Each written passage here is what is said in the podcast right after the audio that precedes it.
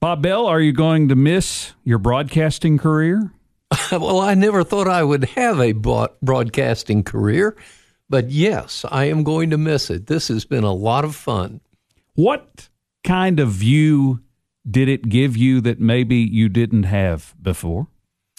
Well, I uh, yeah, I've been a teacher my whole life, and I wanted uh, local matters, the education matters part that I did, to focus on the education system, but I never taught in the in the K twelve system. My mother did all her life, uh, but it gave me a chance to get a, a whole new appreciation for uh, our teachers in the not just Putnam County school system, but uh, we had folks from Jackson and White and Overton and Warren on the show also, um, and it um, you just have to appreciate what they do every day.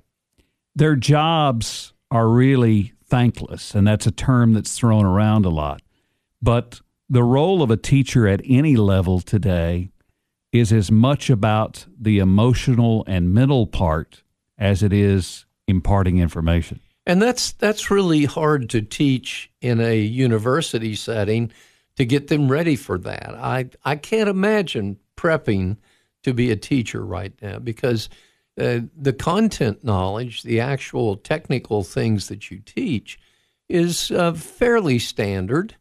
Um, but boy, the socio emotional things that teachers have to put up with and go through every day, just it, it, it amazes me.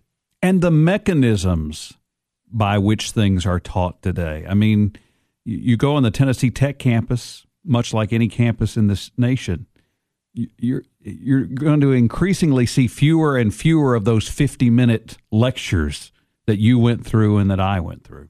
Absolutely right. The uh, the technology that the teacher deals with today, whether it's at tech or in in kindergarten or first grade, it, it's just amazing what's available, and it's amazing what a eight year old or ten year old child can do with that technology. They navigate my iPhone a lot better than I navigate my iPhone. There's been a lot of talk in the last several years that the technology will get to a point where we don't need teachers. Can you imagine that? No, I can't imagine it. Uh, I understand expert systems and artificial intelligence to a degree, and I I understand that there are some things that are going to be better because of this. But I can't imagine not having a mentor, and that's really what a teacher is to a, a third grader. They're they're a mentor and a guide as much as they are anything else. And I don't think an expert system can do that. How how so a mentor and a guide? Well, they just uh, they spend more time with that child in a given week than many other people do. Now, if you count sleeping hours, mom and dad are there more, but often maybe one guardian is there, but that teacher is with that child eight hours a day, maybe 10 hours if you count after school. So they, they really are someone who shapes their values, shapes their, uh, their vision of society, shapes their, um, their, their vision of how to work in, a, in an organized culture. I'm wondering in your years in education, and especially in your years at Tennessee Tech. Is there a consistency to successful people, Bob, in that they can all reflect back on a teacher, an experience, a word that was said, uh, a sit down that was had?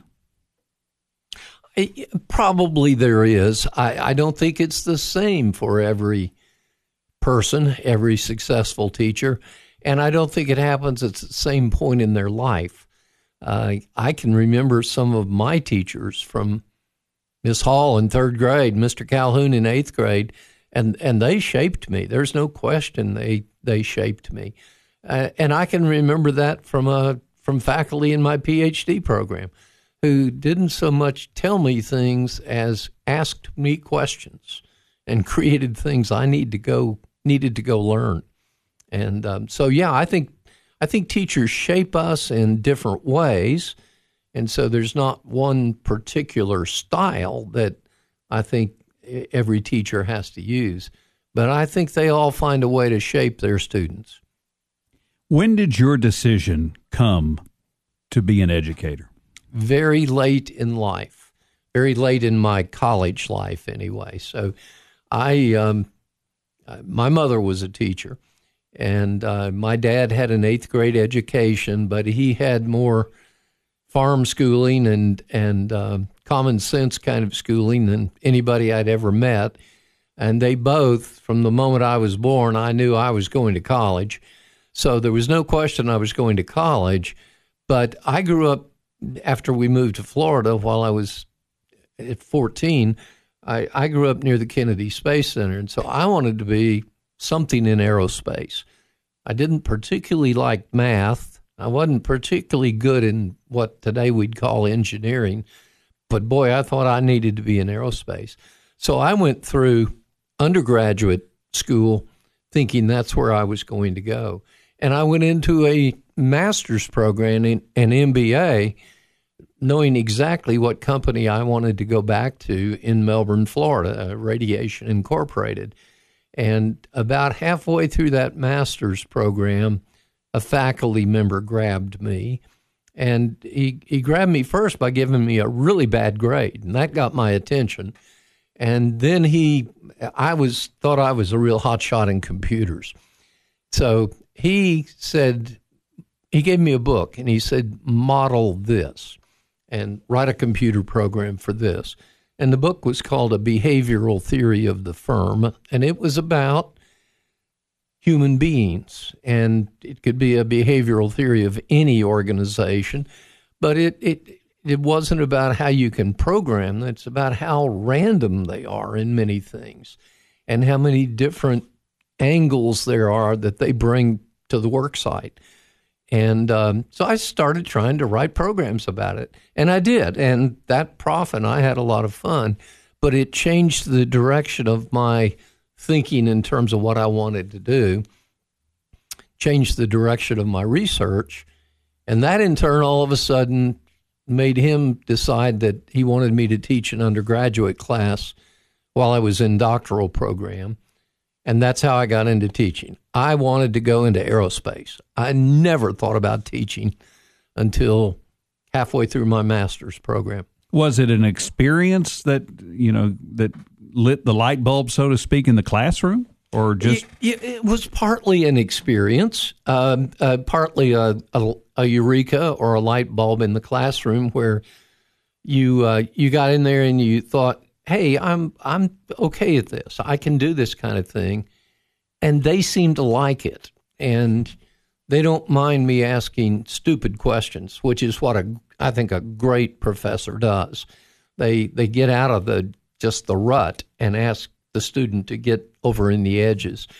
And uh, so, yeah, I think it was partly that.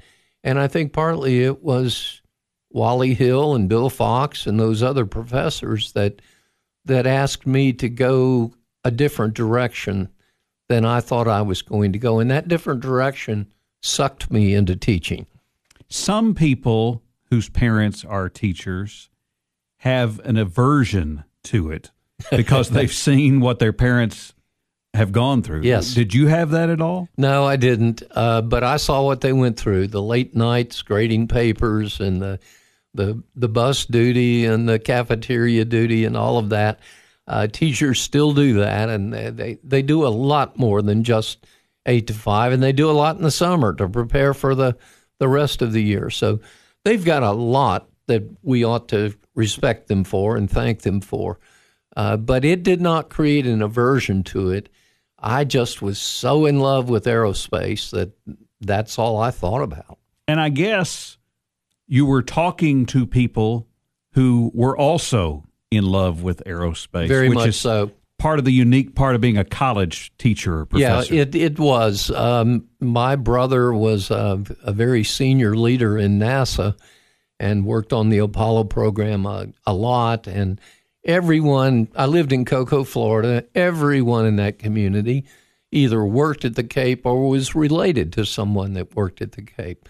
My faculty at, at Cocoa High School while I was in high school had all worked at the Space Center before they came back to to teach, and uh, so it, it was just aerospace. They were launching a missile every two days in those days, and um, my gosh, you just couldn't. If you lived there, you thought about it. How does that impact a teacher at the college level? Uh, and again, you have obviously English and history and some of those things, but you get into those levels where we're talking about your majors and you're in a business class, you're in a journalism class. Right. And you've got students who in a lot of cases they're eat up with that like you are. What what's that like? It's exciting when you find somebody that's that's eaten up with it. Uh, and again, they're they're all different. It might be they're eaten up with baseball, or they're eaten up with um, uh, with whatever, with the Titans. And you can turn that into, okay, model that. That's what Wally Hill did for me. And I think that's what a good teacher does. So you can take those, and boy, baseball is big business. Football is big business. Um, the Kennedy Space Center is a massive business. And so you can take any environment and turn it into the classroom in business or in history. You can teach history using examples from these these things too. So I think a good prof does that. Um, you know, they they make it real for the students that they've got that semester, and that that that means they've got to understand where those students are coming from and what they're looking for.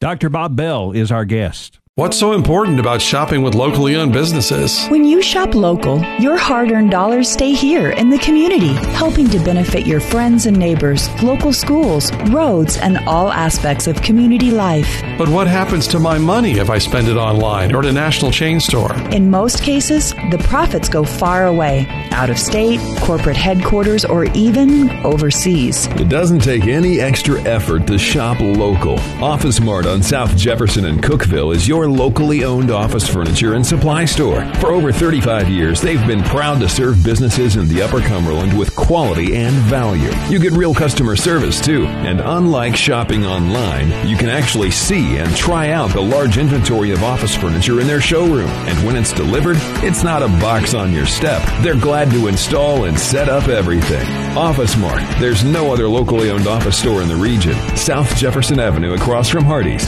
Shop local at Office Mart. We're visiting with Dr. Bob Bell. So you have that epiphany that okay, teaching is my just might be what I want to do. What was your next step? Well, to do it at the college level, which is what I wanted to do, uh, you need a PhD.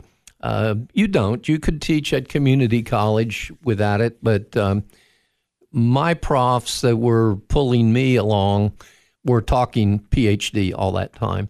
And so that's the next thing is okay, when I finish this master's later this year, I've got to get into a doctoral program somewhere. I had really good profs at the University of Florida. And so they opened doors at UCLA and at Illinois and at several places, but they they sort of winked at me too and said, "You haven't picked our brain and we haven't picked your brain as much as we could." If you want to stay here, we probably have something we can do together. And uh, they talked me into staying at Florida. Some people said, Bob, that's going to be the worst decision you ever made. Don't get all your degrees at one place. But I loved the University of Florida. I mean, Steve Spurrier was getting the Heisman while I was there. Playboy named it America's number one party school there was a lot going on outside sure. the classroom, and I was having fun in the classroom. So I stayed at Florida, and it was the best decision I ever made. I wanted to stay in the state of Florida to teach, and I lucked out. I uh, uh, I found a job at the University of North Florida, a brand new university in Jacksonville, and um, that became my first job. I was a member of their charter faculty, so we started the university together. There were, there were no buildings when I first uh, joined the faculty. I, I'm interested because you have in your in your background, your varied background, there is a tension that exists at the university level between research and teaching. Yes. And in my year plus of PhD work, I found it to be an untenable tension. Yes. Why is that there? Why is well, that it's uh, it, it, there's a saying that great teachers don't do research, and great researchers don't make good teachers, and I think that's junk. I I think uh, a, a a great prof at most universities does both well. And I think there are poor profs that do both poorly. But uh, I think uh, the great teachers are also active in creation, whatever that means. For a music prof, that means they write music, they don't just play other people's music. For a um, an artist, they paint. For a faculty member in business or in engineering, they're active in the leading edge of whatever is going on. In my case, again, I went right out of a PhD into a university, but I was a consultant immediately. And in Jacksonville, Florida, you could consult 24 7. So I was in business, not every day, but every week that I was there. And I still use examples out of that. I worked at Kennedy Space Center while I was an undergraduate at Florida every summer. And I still, in my teaching, still use examples from that experience during the Apollo program. So I think good teachers also are active in research. They may not be the the Nobel Prize winner in their research. That takes a person who is so dedicated and so focused. If you've seen the movie Oppenheimer, you see that kind of a person. And they probably wouldn't be a good teacher. Uh, but there is a role for them in research R1 universities. I'm curious about your tech experience. We'll we'll come back to the Florida part in a moment, but from that standpoint, when you're dealing, especially with technical uh, and and engineering and, and those types right. of field like tech is so such a leader in, I could see that maybe in those cases there is more of that I just want to get back into the laboratory. I want to I want to do the research. Yeah. That's really what I want. Did you ever run into that? Sure. And and I think one of the things that the the the faculty do at Tech for the most part. I mean, we can find counterexamples everywhere we turn, but for the most part, the the um, the really great prof and engineering is the flagship at the university. Physics is a great program too, and chemistry they take their students, they're really bright students, they take them in the laboratory with them. So they don't just go hide in a lab somewhere. If they've got a grant from the Tennessee Department of Transportation, they've got students working on that grant too. And that's when the student catches the fire. They, you know, Wallace Prescott, when he was active as a faculty member and as a, a, a dean at Tech or a department chair, he designed bridges. He did a lot with bridges. And he took his students along to analyze the bridges. And they catch fire. That's what makes the civil engineer so good is some prof showed them the application to the theory they were learning. I never understood why I needed calculus. I thought, why in the world are people making me learn calculus? And then I worked at Kennedy Space Center and I saw examples of things you see every night if you look up in the sky now. When you are docking a, a, a spacecraft with the International Space Station, you bring them together they're going 17,500 miles an hour, both of them. And if you bring them together just slightly wrong, they're going to collide and destroy both things. That's a calculus problem. It's orbital mechanics. It involves curvilinear surfaces and it involves relative motion, perfect calculus. And all of a sudden, I thought, I still hate this stuff, but I understand why I might need it if I was in aerospace. So you're a young professor. What was your favorite class to teach? My favorite class as a young professor was still the class that I lecture in now as a guest lecturer and it's the one I taught for from 1972 to 2012, so 40 years. Uh, not every semester, but all, every year probably in that period. It's a class called Organizational Behavior. And in the early days, it was called human behavior in organizations. Is how do you lead people? How do you motivate them? How do you um, help them catch fire at what they're trying to do in the organization? So it's it's a complex subject. There's there's a lot of different things that you bring to it, but it's the true heart of business. Great leaders influence other people, and that's what makes the organization great. Is it hard to keep the fire lit teaching a class that long? No, I don't think it is at all. Uh, the things that uh, you might teach today might be different in um, content, but the, cons- the the framework is the same. If you look at leadership, uh, we have such a rich environment to teach leadership right now, both good and bad leadership. So we can look at our evening news and see examples that you can take in the classroom, and every student will have an opinion. Now, one of the things about a prof is they have to learn pretty quick that you want to welcome opinions beyond your own, and you've got to be comfortable with those folks that are living in a bit of a different world than you live in. But I think you take real life examples in the classroom, and there's just as many new examples today in organization behavior as there were then. And then some of the things that you teach in that kind of a class, again, they've changed in an organization structure. Look at the workplace today. You work from home instead of from the office. That's a motivation challenge for a leader. You, if you're coming to the office, you want to bring your dog, and you want to work starting at 9:30 and maybe going to three, and that that drives you crazy as an owner of a business, those are motivation challenges. Those are organizational challenges. So the, the field is just as alive today as it was in 1970 when I started teaching it.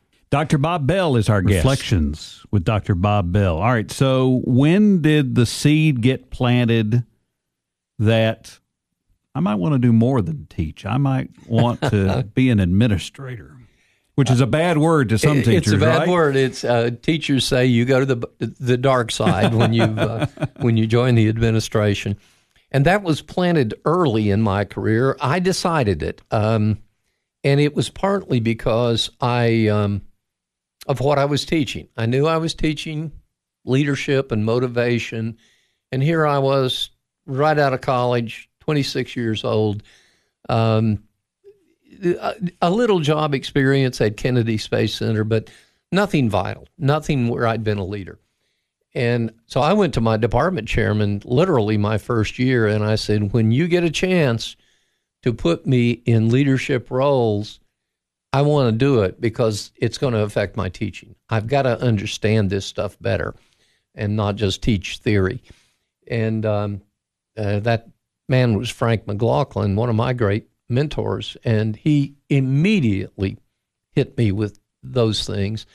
And so that started it. And um, I became a director of graduate studies pretty quickly. And in that role, you've got to get people in and motivate them who don't report to you. They're still reporting to a department chairman.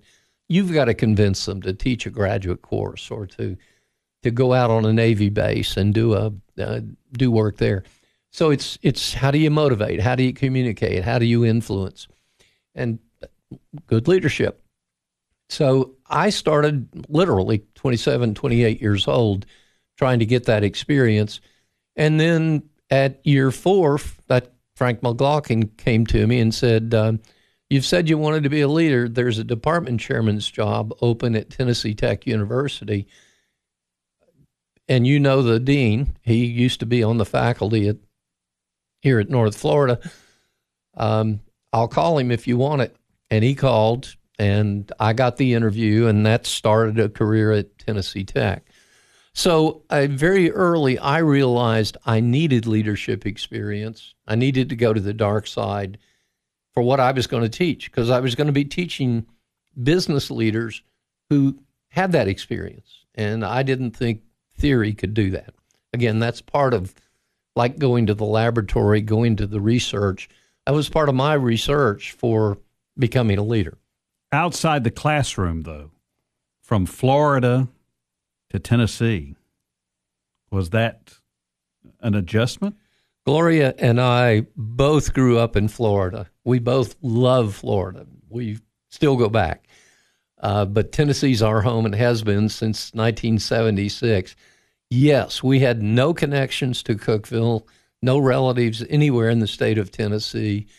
We were newlyweds. We met at the University of North Florida, and we just wanted a change and honestly thought we'd stay five years and then move somewhere else. And Cookeville and Cookeville United Methodist Church and Tennessee Tech University just sucked us in and it's it's never been the same since. Why did you never leave?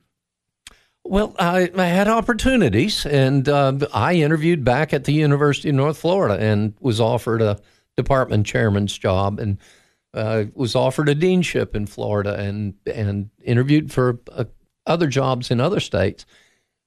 But I never found anything that was any better than what we had here.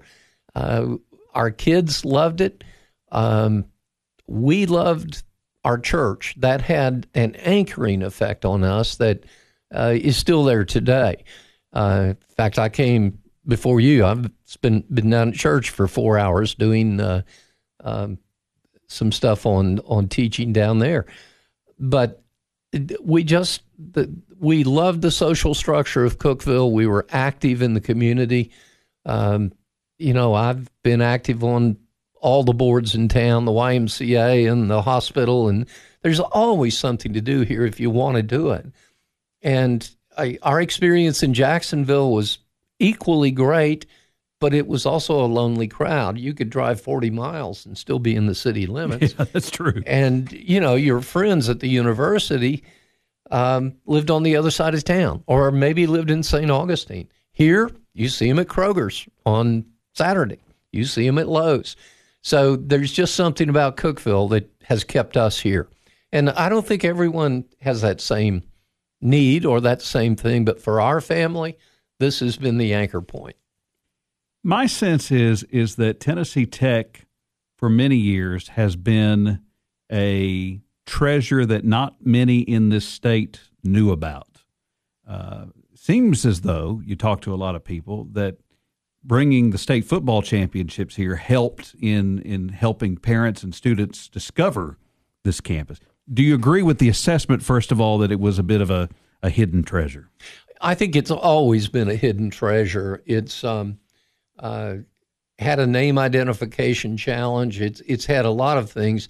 Uh, some people in the early days said, "Well, you know, if I don't major in engineering, then I don't have a place at Tech." Well, it's a comprehensive university. There uh, you know, our biggest undergraduate program for years was the College of Education. We've got a world class history department, and you just don't expect that. You don't expect a symphony orchestra at a technological university. So it is a hidden gem.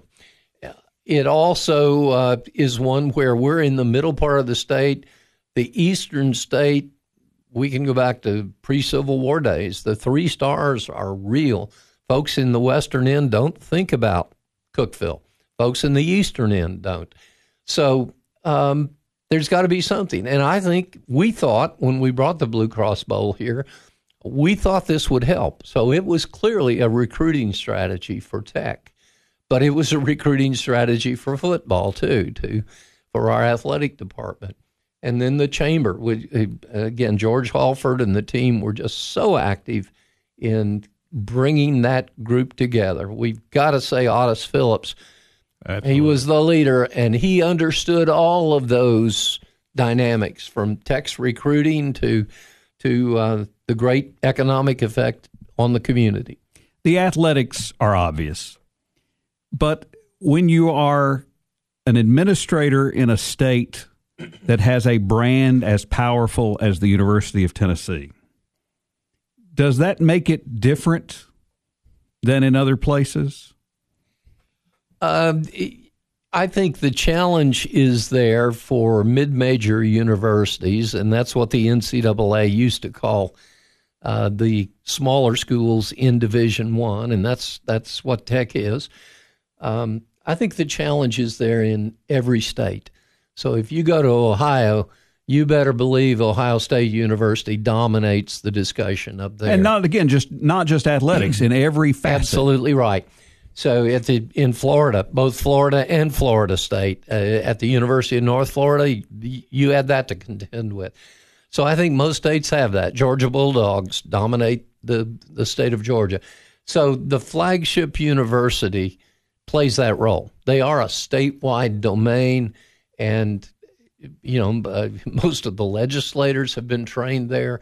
Uh, you just look at it; they've got a system all across the state. It is a challenge for any other university in the state to get some identity. Um, not a difficult challenge. You're not trying to become the University of Tennessee. You know, that's not even who we benchmark. So it, it it's hard to um, hard to compete at some levels. You're certainly not going to make the headlines on the athletic program, but uh, you can you can compete in many many other ways because not every student wants that, and not every parent wants that um, SEC experience for their their child. And I feel like we know that even more today with today's students. There is a price to pay when you go to a 20,000, 30,000 population yes. university. Oh, there is. You're in a lonely crowd unless something grabs you. So, whether it's um, University of Tennessee or Tennessee Tech, one of the things that I always tell parents and entering students is find an organization, find a group that you identify with. It can be the chess club or the robotics club, or it can be a music ensemble. Find something where you've got a small group that anchors you. The data is really clear. For 50 years, you'll have a better grade point average. You've got a higher probability of graduating, and you're going to be happier on that campus. Dr. Bob Bell is our guest. Dr. Bob Bell, when did the idea of becoming president happen? I never wanted to be a president, and that's uh, that's um, something I've is literally true, at least figuratively true. But remember, I, I said earlier, I told my department chairman early in my career I wanted leadership experience. And so I loved those experiences. I especially loved being dean of the business school. Lewis Johnson was still alive, one of my heroes in life, and I could pick his brain. But um, I enjoyed a 10 year ride as, as dean of the business school. And I thought, this is it. This is what I was born for. You know, this, this is where I want to end my career. So Gloria and I bought land up north of Algood, and it, I thought at some point I'm going to retire from being a dean. They're going to get tired of me at some point, and I'm going to still teach, but I'm just going to have my farm and do my teaching and my writing and and um, and then this presidency thing came up, and several people when Dr. Volpe announced his retirement um, uh, came to me and talked to me a little bit. And I went to talk to my boss, Marvin Barker, who was provost of the university. And I said, Are you going to apply? And I said, Because if you are, I want to nominate you, or I at least want to endorse it because I think you you ought to be president. I love you as a leader. And he laughed and he said, No, that time passed me and I'm not going to do it, but I think you should. And so Marvin and I had an interesting thing. He was my boss for 10 years and then I became his boss. And we were a team for that entire period from the time he was boss till later when I became the president.